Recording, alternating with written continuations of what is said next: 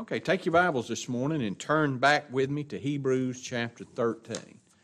I thought that I could finish Hebrews 13 today, but as the week wore on, finish this book, uh, it just it grew uh, ever more clear to me that it would be impossible. I had four and a half pages of notes, and I thought I just I'm, I can't do it justice. So I've broken this last lesson up into two parts. So, Lord willing, we, since we won't have Sunday Bible class next Sunday, we'll just have one service next Sunday at 10:30, and then we'll take the Lord's table. Lord willing, we'll finish up Hebrews, uh, the book of the study on Hebrews, two weeks from now. So, uh, I pray the Lord will uh, bless uh, what we've we've we've studied together. I pray that uh, if if any of it uh, you need some clarity on any of it, that you'll go back and you'll listen to the messages again. Uh, if you have any questions about anything that I've said through this nearly three and a half year study, uh, don't hesitate to contact me. I, I, I, hope and I pray that, that everybody uh, realizes that, that I, I, I do. I, I cherish your input. I do. And I value your input. You know, I'm not a standalone uh, theologian uh, that if I say it, that settles it. Now, that's just, there, there's some things that are settled no matter what. How we're justified, how we're redeemed, how we're sanctified, how we're sure and certain for heaven. Yeah, those things aren't open for debate. And so, don't, that's your question, if you think, well, is there any way that we can lose uh, our salvation? You might want to come talk to me, but don't expect to get a compromising answer on something like that. But some of these things that we talk about, you know, there, there are various interpretations and ideas uh, that, that we're open to, to discuss. Now, not to debate and argue, but to discuss these issues. But I, I do hope that uh, this has been of some value to you. I, I've told you this in the past, and it, and it seems truer with each passing year as I grow older uh, in the gospel that when I go back over something, and I hope my pray I live long enough that we can go back through Hebrews another time. You know, we probably will. But every time that I've gone through it, somebody asked me uh, when I was going to go through Revelations. Well, don't hold your breath on that one. if you want to hear somebody go through Revelations, Bill's going through Revelations now. I know Norm Wells has got a series on Revelations, but uh, Rich ain't going to tackle that for a while. I might at some point in my life. But I hope and I pray that I live long enough to get to go back and study the book of Hebrews again. And you, you know, you ought to make these things, me, me and you both. The scriptures are written for our encouragement, right? The promises of God are where? They're in here. He even tells us, Paul told those at Corinth, that the, the promises, all the promises of God are in Christ, yea, and in Him, amen. So if you want encouragement, where do you get it from?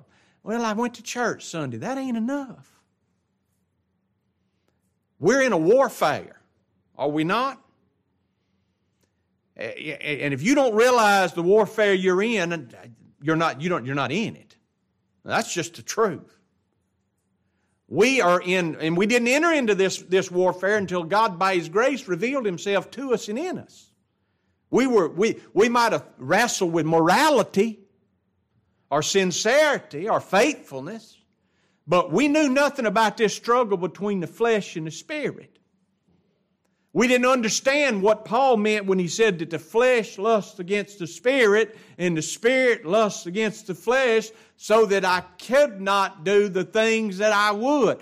We didn't realize that until all of a sudden we're in the battle. Well, I'm telling you, as a child of God, redeemed by the blood and righteousness of the Lord Jesus Christ, the only way we can overcome is as, have, as we use these truths that He has graciously written down for us to encourage us and strengthen us and draw our minds off the things of time and sense and draw them to where? Christ. Period. I think about this all the time. I think of it two, two ways. I think of it, first of all, it should be the most important thing to me. But secondly, I think of it how miserably I fail. And really not how miserably I fail, but how miserably I sin against my God. Listen to this. Here's a promise from our God to you and me Thou wilt keep him or her in perfect peace, whose mind is stayed on thee, for he trusteth in him. Now that's a promise, isn't it?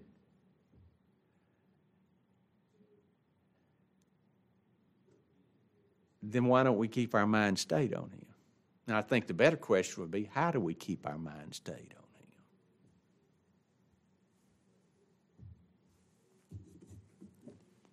Here's the sequel to that.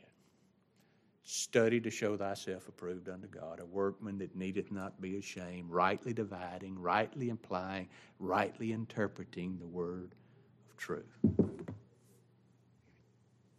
We should be students of the word. And shame on us if we're not. All of us. We make time for the things that we care about, do we not? We claim Christ is our all. Me too. I'm not just, I'm not trying to, I know people say, well, you, you single me out. No, I'm, I'm talking to me. I love my Lord. I love my God. I love God's people. I love the church. I love the gospel. I love. I've heard that so many times through 36 years of preaching the gospel, myself included, making the same statements. And yet, how much time do we spend in this book? We can find time for anything and everything but the most important thing. The only thing that is eternal. My life's not eternal, my physical life. These things are eternal truths, eternal blessedness through our Lord Jesus Christ. So this, this, these last two lessons, I just I couldn't think of a title for them, so I just I, I call them what they are: the closing exhortations. This will be part one and then, Lord willing, two weeks we'll deal with part two. And I want to begin with this. Everything that the writer of the book of Hebrews has written down, he's written it to who? Who's this book written to? Now, the lost benefit if the Lord is pleased to use His word to call them to true faith and true repentance. But these epistles, who were they written to? To justified saints to those who profess to rest in Christ is the Lord their right. Now, some of them did, some of them didn't. We know that from the book of Hebrews. There were many to whom this letter was written who had made a good profession, but now what's happened to them? They've let it slide on by. Look around yourself. Think about our beginnings. Think about how many started with us. Think about how many have come and have gone through the years where have they gone? See, that's the question. Where are they at now? What's happened to them? What's the value to them? I tell you, it amazes me that, that people are so ignorant in an electronic generation that they don't know that we know and everybody knows everything you do. People post everything to Facebook. You know where they're at. You know what they've seen. You know who their friends are. You know what they value. And it's like either they don't know or they don't care. Please, I, am I'm, I'm encouraging you as a child of God. If, if you, you are representative and you have identified with Grace Baptist Church in Ruston, Louisiana, do not post things on your Facebook page that will be a poor reflection on the gospel that we preach and believe here and hold, hold of great value to us. I'm not saying you're lost because you do it, but listen, our responsibility is to make certain that men and women know and understand there's one thing that comes out of this place. It's the gospel of God's free grace. And natural, unregenerate sinners, many of your friends out there, they see those things that are really not, they're, they're, they're not sinful in and of themselves, But because their minds are in an unregenerate state, how do they interpret it? See, that's the thing. They see those things that we do that are really in themselves not sinful, not evil, not vile. But they look at it and what's their thought process on it? They think, well, they believe that you can do anything. I mean, you know, you can live however you want to. But we don't believe that. We've never preached that at Grace Baptist Church. And nobody believes the gospel believes or thinks that. How are we to live? Huh? We're bought with a price, are we not? What was the price of your redemption? What set you or I free from the law of sin and death? What gave us this liberty and freedom that we have? This gospel that we preach. I can't help it if lost men misinterpret the grace of our God, but we don't want to give any an occasion to stumble. We certainly don't want a brother or sister in Christ to stumble over our inaccuracies in the way that we portray this life of faith in our Lord Jesus Christ. But everything that this writer wrote for these believers, these justified saints, what was it designed for? Why did he write it down? He designed it because of what we talked about the last couple of weeks. His goal, his purpose, the Holy Spirit's purpose is what? That their hearts, not this one, their souls might be established one way with grace. He said, Be not carried about with diverse and strange doctrines, for it is a good thing. It's a good thing that the heart be established with grace. Now, I know people think, religious people think, you don't want men and women too sure about this thing of eternal life. You don't want them to, to be certain that they have eternal life. Well, listen to you. In 1 John chapter 5, John writes these words. He says, If we receive the witness of men, the witness of God is greater. Now, whose witness you going to believe? I, I, when I think about the witness of God, you know what I think about? I always think about when we went through in Hebrews chapter 11, where it says this By faith, Abel offered unto God a more excellent sacrifice than Cain, by which he obtained witness that he was righteous. Who testified to him that he was righteous? The Holy Spirit testified to his spirit that he was righteous. God Almighty testified, any man be in Christ new creature. New creature in one sense, made the righteousness of God in him. Now listen, he says, if we receive the witness of men, the witness of God is greater. That includes our own witness. Because most of the time, our own witness, what do we do to ourselves because of our remaining sinfulness, the way we've failed our God in our love to Him and our love to our neighbor and our love to our enemy and our uh, obedience to Him in every area of our lives? What do we do? We witness against ourselves, do we not? And he says, He's greater than that witness. Aren't you grateful for that? For this is the witness of God, which he has. To, what's he testify of? Well, Richard's a good guy. No, he's testified of his son. He that believeth on the Son of God hath the witness. Now listen to this hath the witness where? In himself. Not out there, it's in here. He that believeth not the Son, what? Made God a liar. Because he, listen, here's, here's the error. Because he believeth not the record that God gave of his Son. This is the record that God had given us eternal life, and this life is where? It's in his Son. He that hath the Son hath life. He that hath not the Son of God hath not life. Oh, you can't be sure. These things have I written unto you that you might know that you have eternal life, and that you might continue to believe on the name of the Son of God.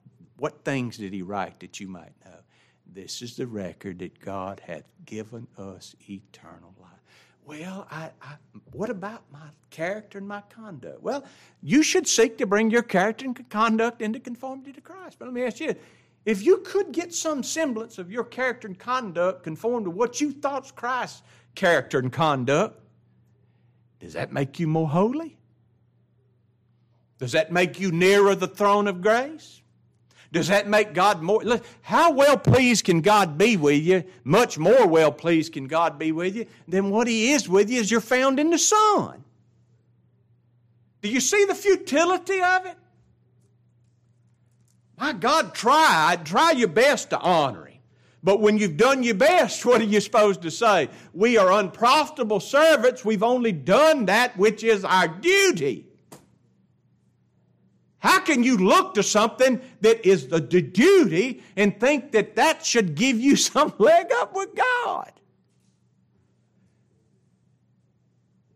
Our Lord in His high priestly prayer said this This is life eternal, that they might know Thee, the only true God, in Jesus Christ, whom Thou hast sent. So, this entire epistle was written to show them and to show you and me the superiority of the Lord Jesus Christ in His mediatorial glory as God man mediator, is the one who merited for us by His, his birth, by His life, by His obedience, by His death, by His resurrection, by His ascension, is our substitute mediator and represented. He secured for us what? Our, first of all, the most important thing, our justification. He made us the righteousness of God in Himself. He secured for us our sanctification. And thank God, you know what else He secured for us? He secured for us our eternal glory, that we'll be with Him one day. And here's the thing we don't need anything else. what, what, and not only do we not only need we don't need anything else. You know what? We are commanded by our God to forsake and denounce everything else but what? The righteousness of Christ is the ground, hope, and cause of our salvation. And I'll tell you this much one thing we've seen through the book of Hebrews any who seek to add anything, be it ever so small, to Christ and His righteousness as a sinner's only ground, hope, or cause of salvation. You know what that suggests? What that says? It suggests that there's some insufficiency in what Christ did. That there's some sufficiency, insufficiency in His righteousness. Did He not say, Think not that I came to destroy the law. I didn't come to destroy the law. What did I come to do? To fulfill it. Why? To equip himself or qualify himself as a fit sacrifice? No. He was a fit sacrifice before he ever obeyed the law. The fitness of his sacrifice was who he was. Who was that? Before he first began as God man to obey the law, what was he? He was Emmanuel, God with us. The same in eternal glory with the Father and the Spirit, and one with them. So why did he obey that law? Why did he say, I didn't, don't think I came to, to destroy it, to, to I, I, I set it aside. What did he come to do? He said, I come to fulfill it. Not for myself. What did he do it for? For those whom he represented. And he sealed it, that obedience, he sealed it with his blood. His obedience unto it, it required the entirety of Christ's person and work, all of it.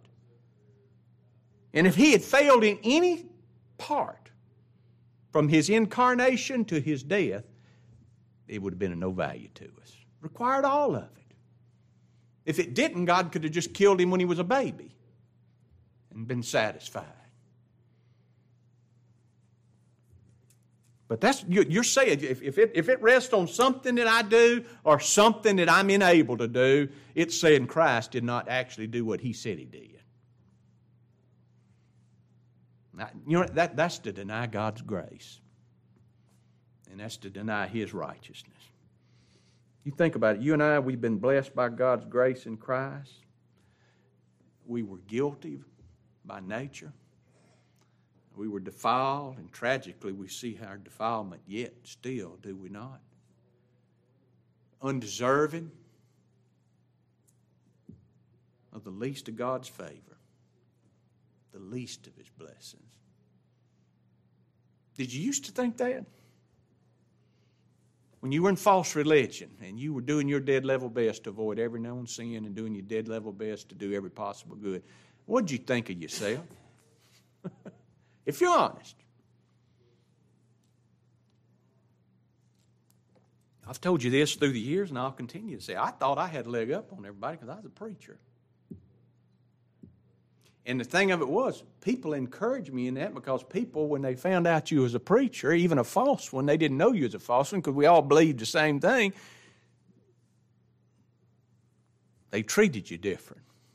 Why? Because by nature, I've had so many people, eh, eh, I've made statements before about certain men and them being false preachers, and they say, Be careful. You blaspheme the Holy Spirit. No, I can't do that. Child of God can't blaspheme the Holy Spirit. It's impossible. I reprove them because we believe a different gospel. Ran into a young man this week. Was talking with him in, in my front yard actually, and uh, he goes over here to big church, the bridge over here, and uh, I asked him if he knew somebody and that I knew that I used to eat lunch with for years and years ago and he said, Oh, yeah, I know him. He said, He's, he's big five point Calvinist. I said, Yeah, he, was. We used to talk about the five points of Calvinism. He said, Always wants to talk about tulip. I said, he said, Yeah, I said he did. But this guy that this guy that I'm telling you, because go to their website. This, don't don't take my word for it. Go to their website and look at what they believe. You know, they have a group over there that's five point Calvinist. It's a five point Calvinist group. But the, the, the key kicker at the end of it is we have these people, this study group for the five points of Calvinism, but we, we agree to disagree with our brothers and sisters in Christ who don't refuse to believe this. And I told him when he found out that I was a preacher, and I, he found out I knew this guy. He said, Well, he told me one time there's a Sovereign Grace Church here in Ruston. I said, We're it. I said, We're pure sovereign grace. We're not five point Calvinists. I said, We're pure sovereign grace. And he looked at me with this look, kind of like, What's the difference? Yeah. This is not a little doctrinal difference. Even though I believe the five points of Calvinism are correct, and they're true, I am not a five point Calvinist. You hear me? I believe God's gospel. Now, that might be a skeleton on which God's gospel might be built around, but those things in and of themselves, knowing those five points, did me no good. Did me no more good than what it's doing that group over there. People say, don't say that. I can, I, I can say that because I lived it. I experienced, I know what it did to me. I know how self righteous it made me. Because it wasn't about a person, it was about a doctrine, a specific doctrine. And when people didn't live up to it, you know, I, I thought that they were, number one, either they, they might possibly could be lost, but they weren't lost because they didn't believe the five points. They were lost because their character and conduct didn't measure up. But it, it were, it, at best, I thought every one of them, y'all are babies compared to me because I got this big, like when, you know, big old monster head's a doctrinal truth. You know, I thought, boy, I'm something special. I, yeah, I mean, it's, it's ridiculous how we, I tell you, the darkness, if the darkness is in you, is if the light that's in you is darkness, how great is the darkness? It's bad. But knowing that, see, being delivered from that, set free from that law of sin and death, and all those things that I thought was so important, you know what I ought to do? Out of grace and gratitude to Him who said, He could have left me in that. I could have been over there leading that study group. Because I guarantee you they're looking for somebody that knows something to lead it. He could have left me in that, Kenny. He could have left us back up at Hico if it had been his will. Never brought us out. Just let us, we, we were happy. I, I, was, I, I was absolutely happy till I found out people weren't happy with me. Then I was unhappy. And I wasn't unhappy because it was over the gospel, you know, at the beginning of this thing. I was unhappy because they didn't, I, you know, I, I remember telling Henry, you know, when he told me, these people are going to ask you to go. And I'm like, these people love me. He said, I'm telling you, two weeks, they're going to ask you to hit the road. And I was like, no. Then I found out that, that they didn't like me, but it wasn't that they didn't like me as a person because they, they, they made it clear we want you to go because of what that guy preached and what you, you're trying to preach. Because the implications are so staggering. What about my mama? What about my daddy? What about my grandma? What about my grandpa? What about my brothers? What about my children? What about Christ? See? We place so much value on these things of flesh and blood. When if any of us were redeemed, what did it take? It took him. So we should be concerned about him, right? You think about this, realizing that what we are and what we have by virtue of Christ, we ought to spend our lives in thanksgiving. You ought to thank God Almighty through Christ Jesus, your Lord, that He set you free. We ought to spend all our lives seeking to worship Him in spirit, rejoicing in Christ Jesus, and put no confidence in the flesh. And all our service and all our dedication, all our obedience, it can only be done from this spirit and attitude that we're already saved.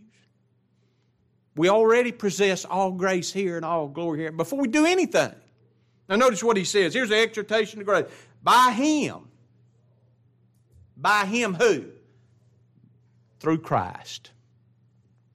By his obedience unto death. Therefore, let us offer the sacrifice of praise to God. How often? On Sunday morning, in Sunday Bible class and Sunday worship service. No, no, no, no. What does it say? Offer to him the sacrifice of praise continually. Well, if we come back to that old adage, to him that knoweth to do good and doeth it not, what is it? Huh? See how far short we fall even in this aspect? We are to offer to God continually the sacrifice of praise every moment of our lives. That is, and he tells us what this sacrifice of praise is. And I, this is, this is, it amazes me the way, what I learned this week going back through this passage. What is this sacrifice of praise? The fruit of our lips giving thanks to his name. What do we give thanks to his name? Now, this is important. You think about it. We are to offer the sacrifice of praise to continually, to, to God continually, which gives us freedom from appointed times, appointed seasons, and appointed places. What does that mean? That means we can offer praise to God if we're riding down the road in our vehicle, we're sitting on our couch at home, we're out in the woods on a deer stand, we're out on the lake in a fishing boat whatever we're doing, what can we do? We can offer the sacrifice of praise to his name. Now, the nature of this sacrifice, he says it's, it's, it's praise. It's not legal. It's not constraint that if I don't do it, what's he going to do? He's going to cut me off or damn me or take away my rewards in heaven. It's in terror that he's asking. We're not trembling, scared to death approaching Him hoping against all hope that maybe He'll accept us. Maybe He'll take our sacrifice. But it, it's a praise that's specific. You know what, you know what this, this praise consists of? And this is what gets me, he tells us what it is in this last phrase of this. it has to do with confessing His name. Acknowledging that He is glorified in our salvation, my salvation, as a just God and a Savior. He's not just, He didn't just let me slide in. He was just in justifying me. He did it in a way that satisfies every attribute of His character, Kenny. Every one of them. He made me accepted in the beloved. And that's, that's what this thing, this last phrase, you know what that word giving thanks literally translated is? It means confessing His name. That's what that's you'd never get there from giving thanks, but that, look it up for yourself. It's one word in the original, and it means confessing to his name. That's the literal translation. Which is what? It's an outward we confess his name because what?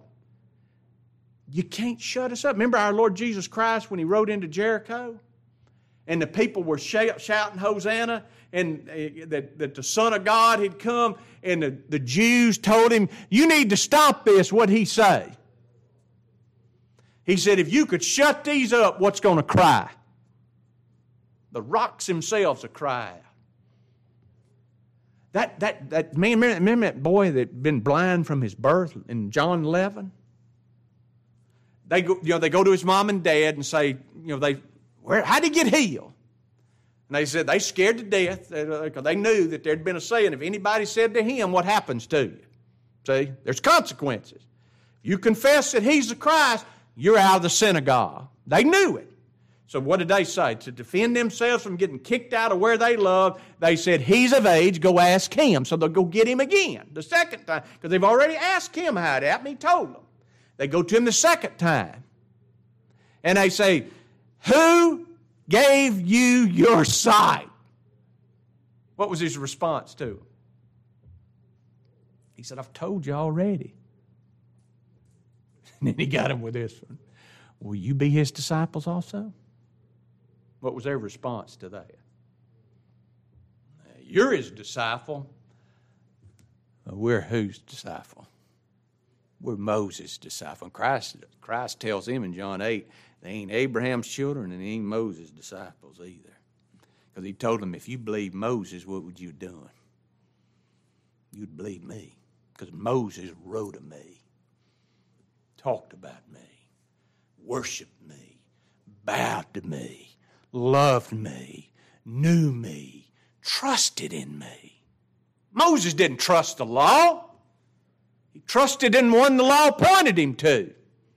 Even our Lord Jesus Christ.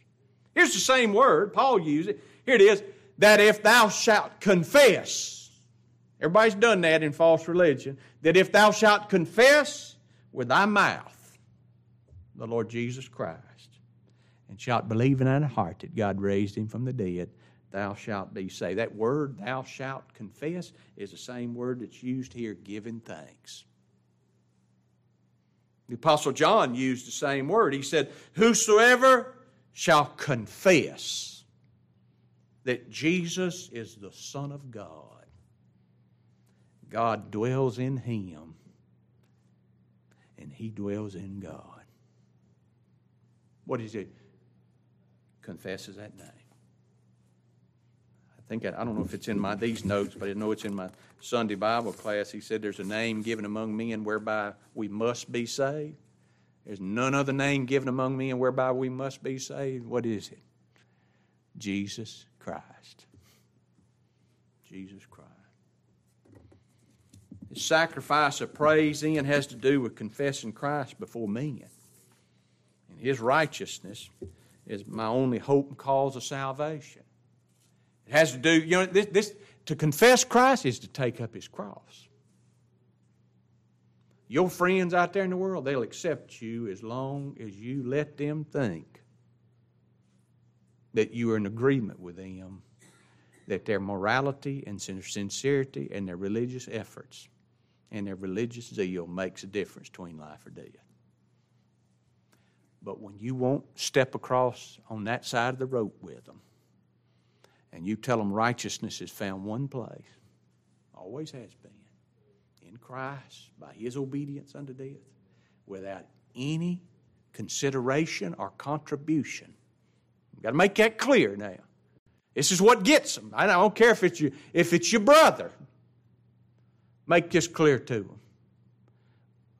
Salvation is in, through, and by Christ, imputed righteousness alone, without any consideration of or contribution on the sinner's part in any way, to any degree, at any time.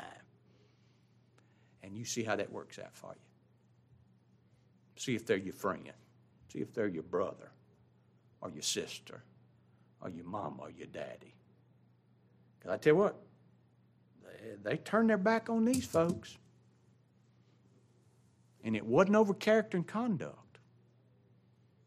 It was over the sacrifice of praise that continually came out of their mouth. What could you do? You couldn't shut them up talking about Christ's blood. That woman at the well, the Samaritan woman, after our Lord showed grace and mercy to her, what did she do?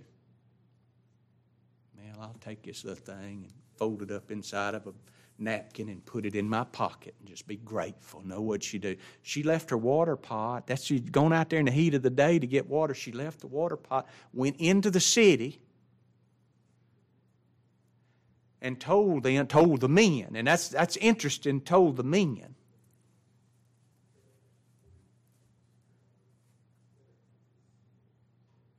Hold on now, wait. She was out there at that. Why was she out there in the heat of the day? The hottest part, you mean, you think about it in Israel, at the heat of the day, at high noon, 110. They talking about right now where uh, Death Valley is fixing to hit 135 degrees. Kenny's been out around that place before. I had never. I can't imagine 135 degrees. But out in the heat of the desert in Israel, in a hot summer day at high noon, 110 to 120 degrees, and she's out there all by herself. She was the only one out there. Why is she out there? Hmm. Well, our Lord revealed why she was out there. Go get your husband. I don't got one. And he said, You've said well. The one that you're with now, the one that you're with, listen to this now, kids. The one that you're with now, he's not your husband. And the one that you were with before, he's not your husband. Went through five of them. Not your husband. What was this woman doing? Sounded to me like she was pretty prolific. She was getting around. And when the Lord set her free, she goes in and she tells the men, Come see a man that told me everything that I have ever done. Is not this the Christ? Those men go out and they speak to him. And after they've heard his words, I guess the Lord was gracious to him, them, because what did they say? How they they said, when we heard your words, we didn't believe it. But when we heard him, we believe and are sure that this is the Christ of God. Huh? Envision that. A woman of awful reputation, a witness for our Lord Jesus Christ. And the Lord, in turn, takes her word to those who by nature would be angry at her because of what she has done. Yeah, you've spilled the beans on me. You've told this, I'm going out to see a guy that told you everything that you did, and I'm part of everything that you did. That wouldn't make you happy, would you? The Lord's drawing by His grace and by His glory. That's what's going outside the camp is. That's, that's bearing the reproach of Christ. It's not the way I wear my hair. I, don't know why I pointed, but I ain't got, not the, not the way I, you know, it's amazing how many people, I'm walking down that path and I pull my head off and some people look at me like I'm a white supremacist just because I got a bald head. You know? but I'm not. but we, we, we, we make it, we, we form our opinions based on wrong thoughts on wrong things. It, it's not the way we wear our hair. It's not the way we dress. It's, it's not that we don't go to picture show or we don't drink a beer. We don't smoke a cigarette. You know, don't drink a glass of wine.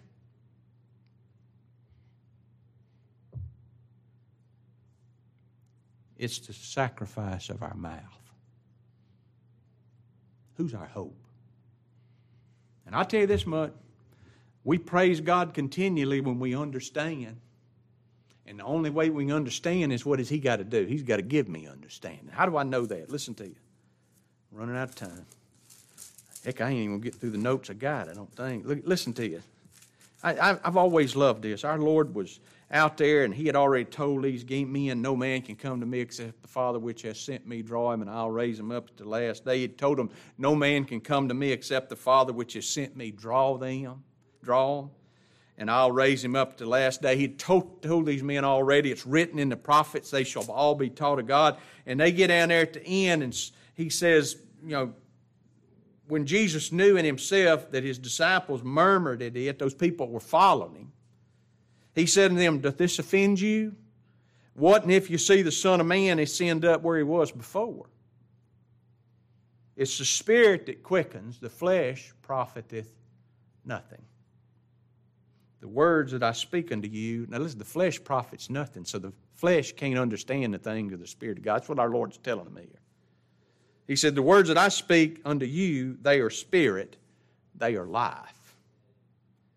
But there are some of you which believe not. For Jesus knew from the beginning who they would who they were that believed not, and who should betray him. And he said to them, Therefore said I unto you, he already said it twice, but he said, Therefore I said unto you, that no man can come unto me except the Father which has sent me draw him except it, it were given unto him of my Father. Verse 66 of John 6. From that time forward, when he told them the third time, many of his disciples went back and walked with him no more. That's it. We've done. You're telling us we can't do anything. Yeah, I made it clear. Salvation's of the Lord. So they go back. Then Jesus turned to the twelve and he said, Will you go away also? You know Peter speaks up for the crowd, what does he say? Lord, to whom shall we go? Thou hast the words of eternal life. But now listen to these next words. And we believe and are sure. What we believe we're sure. How? God had given them assurance that thou art the Christ, the Son of the living God. Folks, that's true God given faith. Not only do we believe, but what are we? We're certain. God, our God cannot lie to us. If he can, if he, if he can lie, he's not worth, he's not worth worshiping. He's not a God at all. I mean, think about it. It is the Lord's mercy we're not consumed. His compassions fail not. They are new every morning. Great thy faithfulness. God can't lie. Look at verse 16. We'll quit. But to do good and to communicate, forget not, for with such sacrifices is God well pleased. If you go back and look at verses 1 through 3 of this chapter, he shows us the substance of our duty toward fellow believers that we're to. I mean, you think about the way that he stated back over in verses 1 through 3. He said, Let brotherly love continue. We're to love the brethren, to be careful for our brethren, to always have our brethren's needs in the forefront of our mind. Listen, for a child of God, it is our responsibility to think of our brother before we think of ourselves. Can we agree on that? That's just, I, but the thing of it, do we?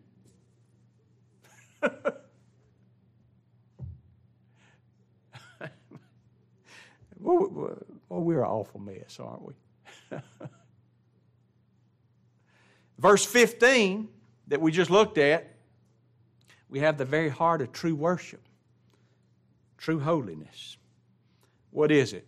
The only way I'm holy, the only way I'm accepted, the only way I can worship God, what have I got to do? I've got to rest in Him.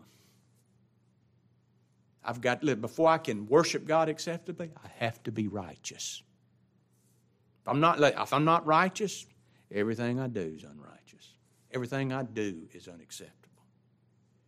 But now, in these verses, what does he tell us to do? He gives us our duty toward our neighbors. But not just any neighbor, even our enemies. Think about that. He writes, basically, he writes here, don't forget to do that which is good and profitable toward who? Everybody. Every man. We ought to be useful and helpful to all men in both spiritual and temporal ways. If you saw somebody hungry today, what would you do? I mean, I, or they were out. You saw somebody. We got got done, and there was somebody outside. You know, their clothes tattered and torn, had nothing, had a, nothing. Can we can we just walk away from that? Be mean spirited and unkind. I know there's hucksters out there, but we're, not, we're you know it's not our responsibility to to try to determine that. It's, you know, we're to be compassionate.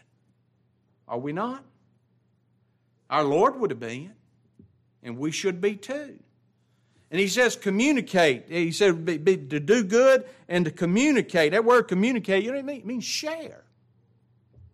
What do you have that you didn't receive? You've been blessed financially. Where did it come from? Well, I worked hard and got my degree, and uh, me and my husband, we, yeah, well, we. Who gives you the ability to game well? I tell you, uh, every one of us are heartbeat away from the Lord giveth, the Lord taketh away. Blessed be the name of the Lord. Got my statement in from Edward Jones, and I looked at it, and it grew significantly the last two months. I was like, woohoo! And then I thought, ooh. Because as soon as it grows, you know what God can do? It ain't mine.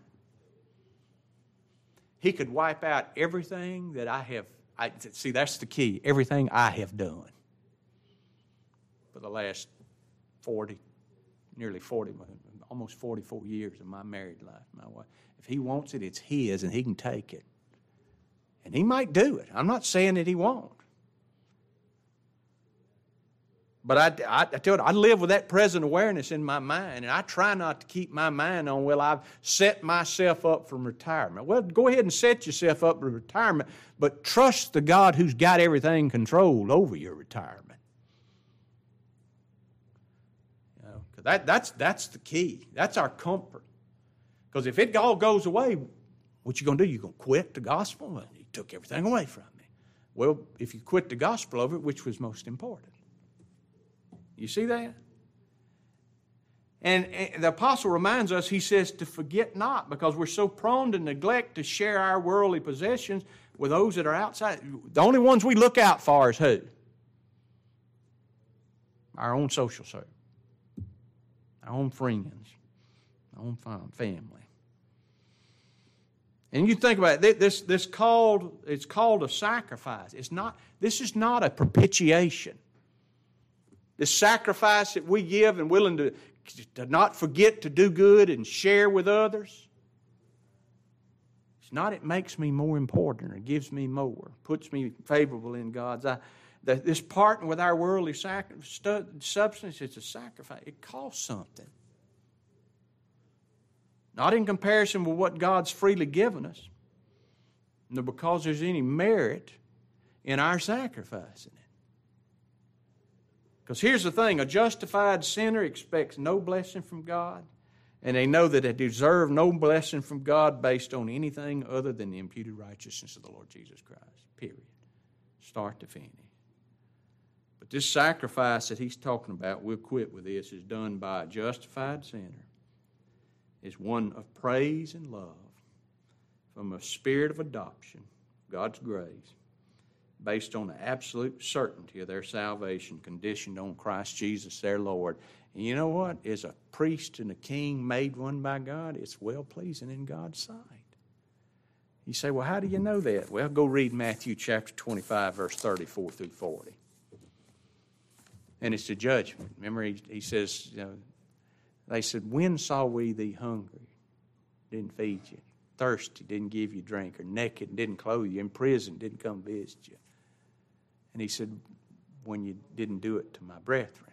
That was the unbeliever. And then the believers, the ones that's on the right hand, they said, they, they asked the same question, but it's a different inflection. They say, When that, you know, the other said, When did we not do these things? They said, When did we do it? When did we feed thee? He said, You do, did it on one of the least of these, my brethren. What'd you do? You did it to me. We ought to look at one another because it's not you that I like or you that like me because of who I am. It's Christ in us, the hope of glory. That's the tie that binds. We'll stop right there we'll come back, pick up, finish this book Sunday, two weeks. You're dismissed the worship hour. Thank you.